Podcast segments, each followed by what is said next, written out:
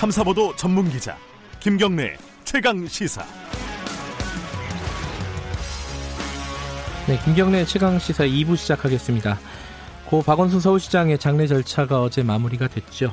하지만 남은 과제들, 논란들 많이 있습니다.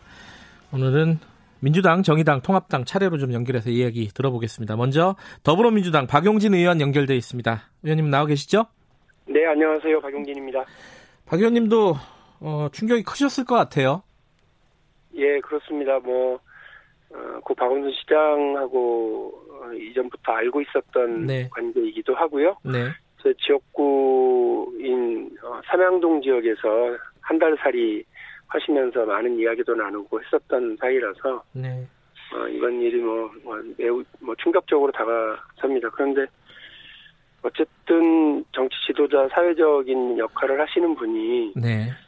아무리 뭐 어떤 상황이었는지 짐작은 가겠습니다만 이렇게 극단적 선택을 하시는 거에 대해서는 어, 좀뭐 충격적이기도 하고 실망스럽기도 하고 음.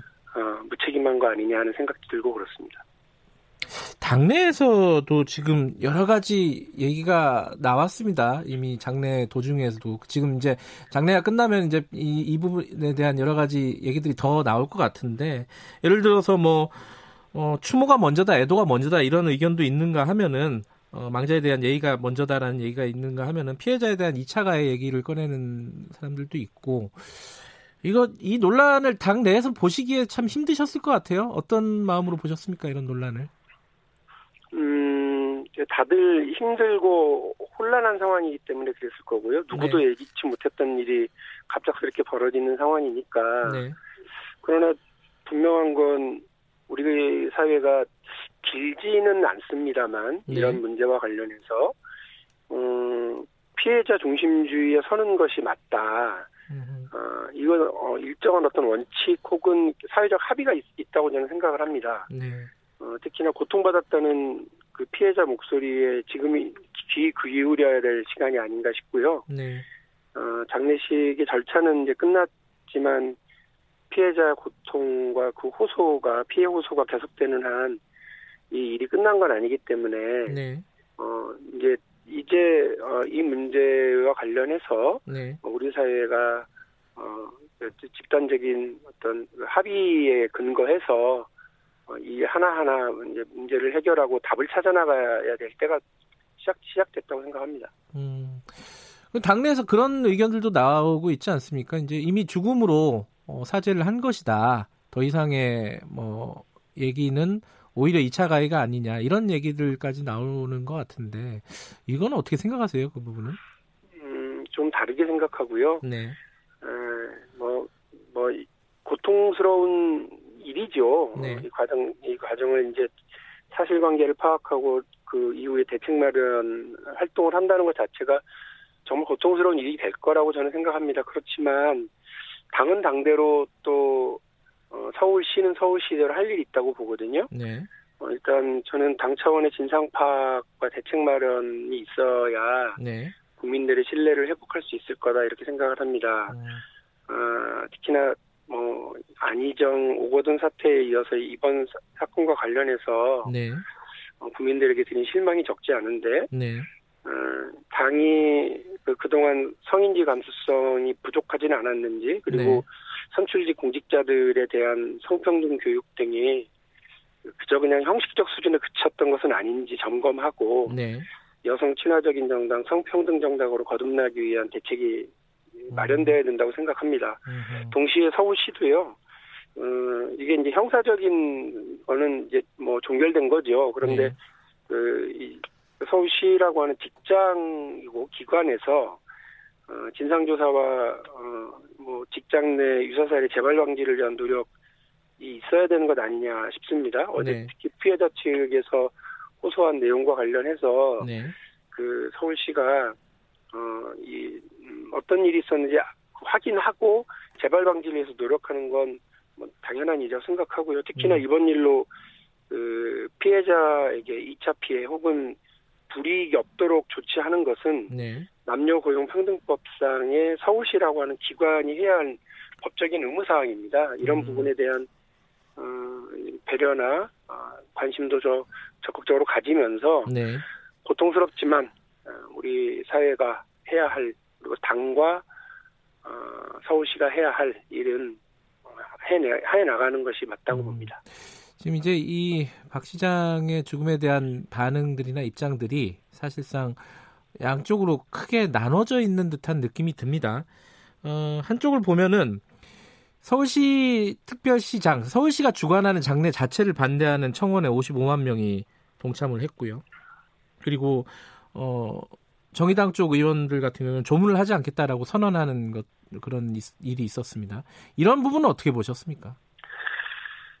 어, 저도 혼란스러운 게 어, 개인적인 관계 네, 라고 하는 뭐 그냥 아주 인간적인 측면과 또 공인으로서의 박용진이 가져야 되는 태도가 어떤 건지 너무 혼란스러웠었거든요. 네, 어, 박원순 시장이 어, 뭐 개인적으로 그 베풀어줬던 친절, 우리 지역에 대한 관심, 네, 국민들과 서울 시민에게 보여줬었던 어, 남다른 어떤 태도 이런 것들에 대해서는 소중하게 될 필요가 있다고 생각을 합니다.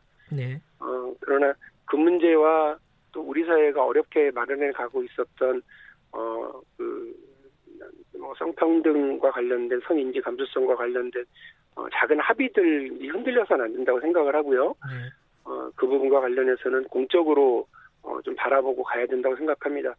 어, 그 장례 기간에 있었던 논란, 사회, 그리고 뭐, 그 사회적인, 어, 그 충돌 이런 것들은 다, 어, 또 다른 사회적 합의를 세워나가기 위한 어, 고통스러운, 어, 시간이, 시간으로 생각하고요. 네, 어, 이걸 그냥 그렇게 묻어버리면 다 끝나는 게 아니기 때문에요. 네, 어, 그러니까 저는 이제부터 그 공론화 작업들 하고 제가 아까 말씀드렸던 그 각 기관이 해야 할 일, 마땅히 해야 할 일을 네. 어, 사적인 감정 어, 그리고 관계 이런 것들에 앞서서 우리 사회가 보다 성숙한 사회로 나가기 위한 노력을 함께 해야 될 것 아닌가. 네. 어, 그게 어떻게 보면 더 넓은 의미에서 어, 공인에 대한 어, 예를 다하는 것이다 이렇게 생각을 합니다. 반대로 또 의견들 중에 하나는 이 어제 기자회견을 보고 예를 들어 윤준병 의원 같은 게 이런 얘기를 했어요. 어, 언어의 상징 조작의 오해 가능성, 뭐 침실, 속옷 같은 것들 그런 단어들을 썼다는 부분. 그리고 시장 시장실 구조를 아는 입장에서 이해가 되지 않는다. 뭐 이런 내용을 썼습니다. 이 부분은 어떻게 보십니까?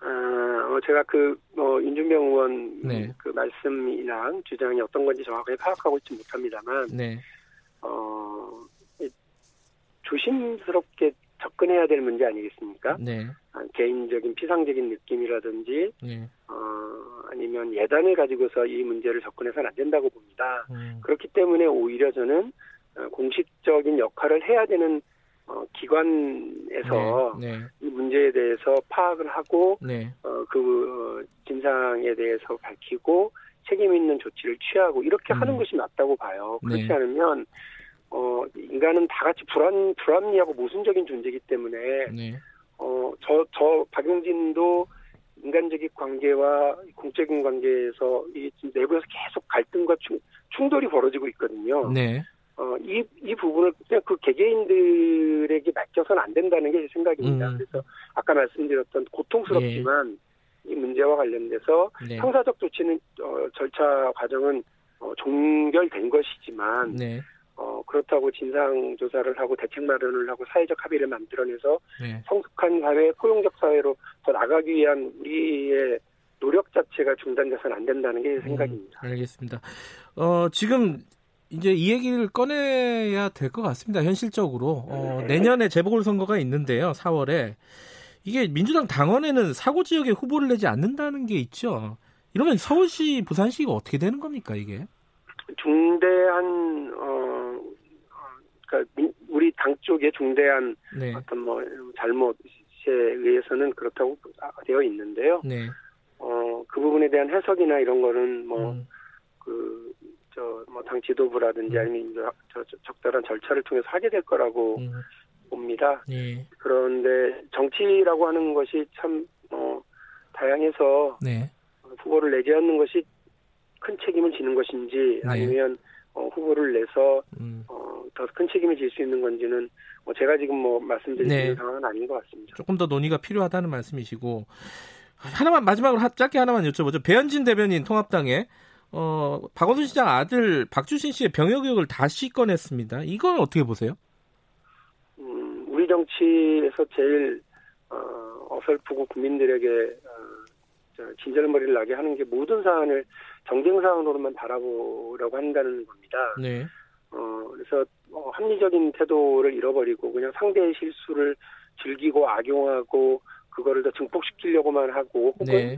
어, 모든 사안에 대해서 합리적인 대안을 찾아나가기보다는 네. 상대를 공격하고 공경에 빠뜨리기 위한 걸로만 바라보는 그런 태도가 네. 우리 정치의 수준을 자꾸 낮춰가게 하는데요. 이런 부분에 대해서 어, 야당이 제1야당이 어, 자기들 국회에서 해야 할 일은 하지 않고 네, 네. 어, 이런 일에만 몰두하고 있는 것은 매우 안타까운 일입니다. 알겠습니다. 다 어, 이어, 이어진 인터뷰가 있어서 여기까지 정리할게요. 고맙습니다. 감사합니다. 예, 더불어민주당 박용진 의원이었고요. 바로 정의당 연결할게요. 김종철 선임 대변인 연결돼 있습니다. 안녕하세요. 네, 안녕하십니까.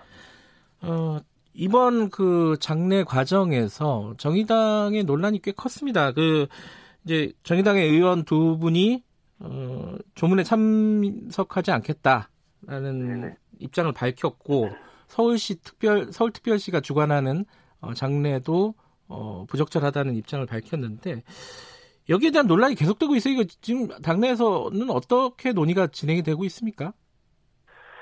어, 당, 당 내에서는 이제 원래 저희 입장은 이제 심상정 대표가 그 좀 애도의 그 입장을 밝히고 네, 또 이제 그 애도 입장 밝히면서 동시에 이 고인이 돌아가시면서 네. 그 피해를 그 호소하시는 그 고소인이 굉장히 어려운 상황에 처해 있을 가능성이 높기 때문에 네, 이분에 대한 2차 가해 이것도 하시면 안 된다 네. 막아야 한다 이렇게 피해자 보호도 같이 얘기한 거였는데요. 네, 거기에 대해서 이제 이호정 장혜영 두 분이 이제 네. 피해 호- 호소인에 대해서 좀 더 연대를 하는 방법으로 네, 죄송하지만 조문을 가기는 어렵겠다 이렇게 음. 표현한 거죠. 네. 근데 이게 이제 둘 다 맞는 측면이 있는데 음흠. 그 당원들 중에 이제 꽤 많은 분들은 그래도 고인이 있고 아직 네. 사실이 밝혀진 게 아닌데 그게 하는 게 맞냐 해서 좀 굉장히 좀 강한 반발이 있고요. 네, 다만 또 그렇게 하는 게 그 그래도 뭐 대부분의 사회 유력 은사들이 조문을 가는 와중에서 네, 뭐 이렇게 한두 분 정도는 그런 입장을 표현해 주면서 피해자 음. 문제를 부각시켜 주는 것이 그리 잘못된 건 아니지 않느냐 네. 이런 토론들이 있는 상황인 겁니다. 음, 그래서 저희가 볼 때는 이게 네. 뭐 완전히 무슨 다른 입장이다라기보다는 네. 좀 어, 떤 것에 방점을 두느냐 좀 이런 좀 차이가 좀 있었던 것이라고 보고 있는 거죠. 그 보도를 보면은 어, 일부 당원들이 탈당을 하고 있다, 탈당 러시가 있다, 뭐 이런 보도들도 일부 나오고 있던데 실제로는 네. 상황이 어떤가요, 정의당? 네, 탈당하시는 분이 뭐, 그, 그, 꽤 있습니다. 네. 근데 다만, 네, 저희가 생각할 때는 막 어마어마하게 많다. 음. 뭐 이렇게 그런 정도는 아니고요. 네, 다만 그 수가 어찌 됐든 저희로서는 음. 그 지금까지 당을 같이 하셔, 해오셨던 분들이 아주 소중한 분들이고요. 네, 그래서 이제 좀 그 당에서는 계속 지금까지 상황과 관련한 걸 한번 그 정리하면서 그 발언을 하려고 하고 네, 그러면서 당원들에게 좀 양해를 구하려고 하고 네, 동시에 또 그 입당하시는 분들도 꽤 많이 있습니다. 음, 그 사- 상대적으로 젊은 분들이 네, 입당을 하는 양상이 좀 있어서 네, 아, 물론 그 탈당하시는 분만큼은 아니지만은 네. 그래도 꽤 많은 수가 입당을 하고 계셔서 네, 그러니까 같은 상황을 같은 지향을 갖고 보는데 좀 어떤 부분에 좀 방점을 두고 보느냐의 차이라고 보지. 음, 그래서 저희 이걸 좀 빨리 수습을 해나갈 계획입니다. 이게 이제 저, 그 전에 있었던 안희정 전 지사 모친상 조문 관련해서도 비슷한 논란이 네. 한번 있었지 않습니까? 네네네. 그게 있었고 이게 젠더 문제는 아닌데 그 전에 또 조국 사태라고 할까요? 그 네. 거기에 대한 정의당의 입장과 관련된 문제, 그러니까 여당과의 관계, 관계 네. 설정 문제. 이게 뭐 여당과의 관계 설정도 그렇고 젠더 문제도 그렇고 여러 가지로 입장을 좀 정리를 좀 하는 게 좋지 않겠느냐. 이게 뭐 사건이 일어- 일어날 때마다 이런 논란이 좀 소모적이지 않느냐라는 생각을 뭐 밖에서는 가질 수도 있을 것 같아요. 이거 어떻게 보십니까? 그, 근데 여당하고의 관계 문제는 네. 사실은 이제 저희가 이번 총선 때 뭐 비례 이성 정당 참여 요청이 여당 예. 예. 있었지만 저희는 그건 정치 원칙에 안 맞는 데서 예. 뭐 참여를 안 하거나 네. 아, 니면은 이번에 부동산 정책에 대해서 이제 그 정부 정책이 매우 미흡하다 이렇게 지적하거나 이렇게 해서 네. 어떤 정책적으로 우리가 이거 다른 것을 확실하게 딱딱 그어서 가면서 이제 할 계획이고 실제로 그렇게 가고 있는데요. 네. 근데 이런 조문 문제나 이런 거는 항상 그리고 그뭐 예의나 이런 부분들이 좀 겹치는 문제가 있어가지고 네. 이게 그 어떤 그런 부분에서 일관된 원칙을 가지긴 좀 힘들다고 보지만은 네. 어 다만 그 이 위계에 의한 어떤 성희롱, 성폭력 이런 문제들에 있어서는 우리 사회가 좀 더 그 문제를 심각하게 인식하고 네.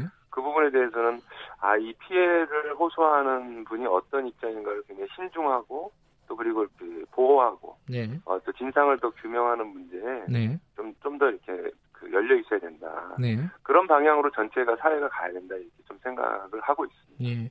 어제 그 고소인 측의 어, 기자회견이 있었습니다.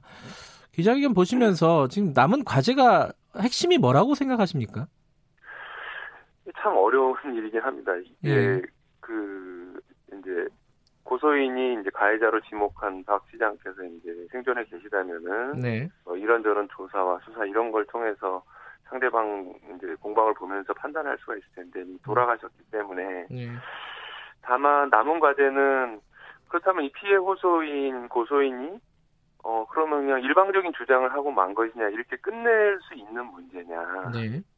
그리고 이게 무슨 아주 독특한 케이스가 아니라 이전에도 좀 유사한 사건들이 이제 발생했던 네. 그러니까 정, 정치뿐만 아니라 뭐 경제 사회 모든 분야에서 발, 그 발생해 왔고 또 지금도 발생되고 있다고 볼 수밖에 없는 일들이 있는데 네. 그렇다면은 이 피해 호소인이 주장하는 내용들을 그래도 그 가능한 선에서 예를 들면 수사기관이 이거는 어 이런 정도는 확보가 되었다라든가 네. 또는 서울시 차원에서 자체적으로 검증을 해서 예. 아 이런 이런 문제가 이런 이런 뭐 호소가 있었고 이런 이런 부분들은 좀 제대로 저- 정리가 안 된 것 같다라든가 이렇게 좀 국민들에게 알려드리고 또 피해 호소인에게도 어, 우리가 확인해 본 결과 이런 것 같다라고 네. 답을 하는 것이 저는 마땅하다고 음. 생각합니다. 끝으로 뭐 이번 어, 여러 가지 이제 정의당이 논란을 겪었는데 그 논란의 핵심이 뭔지 듣고 마무리하죠. 어, 본질이 뭐라고 생각하시는지요? 아 사실은 이 조문이라고 하는 네. 그 굉장히 좀 인간적이고 한국적인 그런 좀그 그런 태도와 하지만 이 문제가 한, 이제, 이제 한국에서 좀 추방되고 또 그리고 좀 더 엄격하게 다뤄져야 될 어떤 성희롱, 성폭력 이런 문제하고 연결돼 있는 그런 거라고 생각을 하거든요. 예. 어, 다만 저는 한 사회가 더 앞으로 발전하기 위해서는 어, 뭐, 그 성희롱, 성폭력이라든가 이런 부분에 있어서 좀 더 엄격하고 그리고 피해자의 목소리에 더 귀를 기울이는 앞서도 네. 말씀드린 그런 측면으로 사회가 발전하는 과정에서의 진통이라고 좀 생각을 하고요. 네. 그 부분이 좀 잘 논의가 됐으면 좋겠습니다. 알겠습니다. 여기까지 듣겠습니다. 고맙습니다. 감사합니다. 정의당의 김종철 선임 대변인이었고요. 미래통합당 연결합니다. 성일종 의원님 나와 계시죠? 네, 안녕하십니까. 네. 성일종 의원입니다. 네, 뭐 성일종 의원님도 뭐 정치인의 한 사람으로서 이번 사태를 굉장히 충격적으로 받아들이실 것 같아요. 여러 가지 측면에서요. 그렇습니다. 그 굉장한 충격이지요. 우리 네. 사회에 뭐 정치인뿐만이 아니고 네. 많은 국민들께서 굉장히 놀라셨을 거고요. 네. 또 이러한 그 권력을 갖고 있는 사람의 행태에 대해서 많은 국민이 분노하는 것을 잘 알고 있습니다. 네. 어, 지금 조문을 하지 않겠다는 게 통합장의 공식 입장이었습니다. 어, 우리가 이제 자연인의 박원순 시장하고요. 네. 또 공인의 에, 박원순 전 서울시장하고는 좀 틀리지요. 네. 그래서 자연인으로서 활동을 했을 때 인권 변호사, 네. 시민운동가 이런 것으로서는 상당히 많은 음, 일정한 어, 역할이 있었다 이렇게 보고 있고요. 네. 그러나 그 우리 서울 시 천만이 넘는 서울 시민들에 의해서 선택된 네.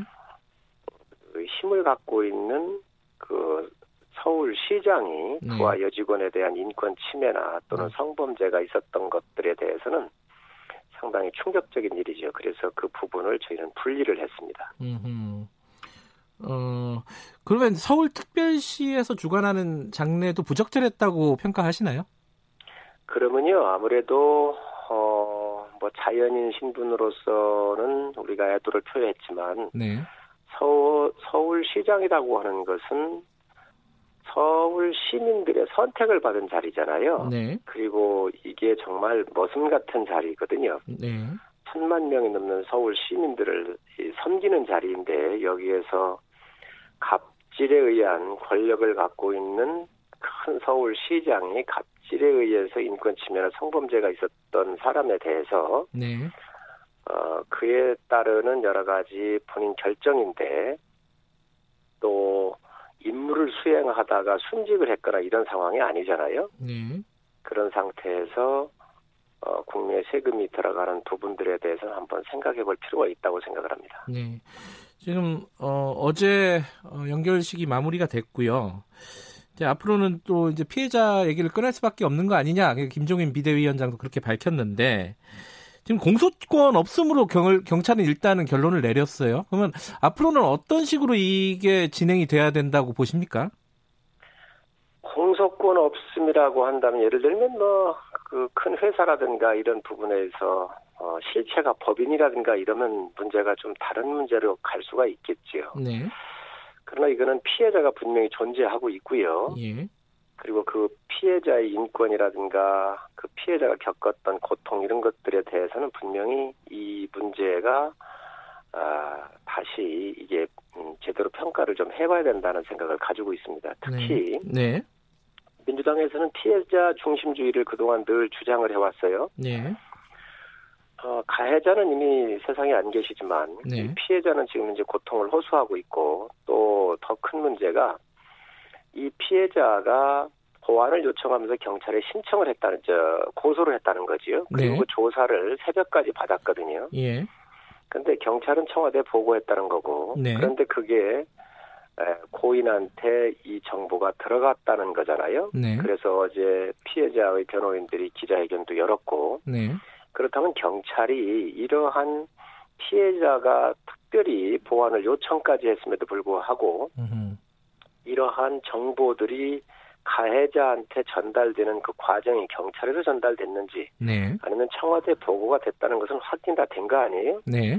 또 청와대에서는 뭐 고인한테 알려주진 않았다 이렇게 얘기를 하고 있지만 경찰도 지금 알려 알려준 일은 없다라고 이제 자, 부인을 하고 있고요. 이거는 예. 공권력이 네. 공권력이 군- 이 피해자를 보호하고 있는 거냐 안, 안 음. 보호하고 있는 거냐 네.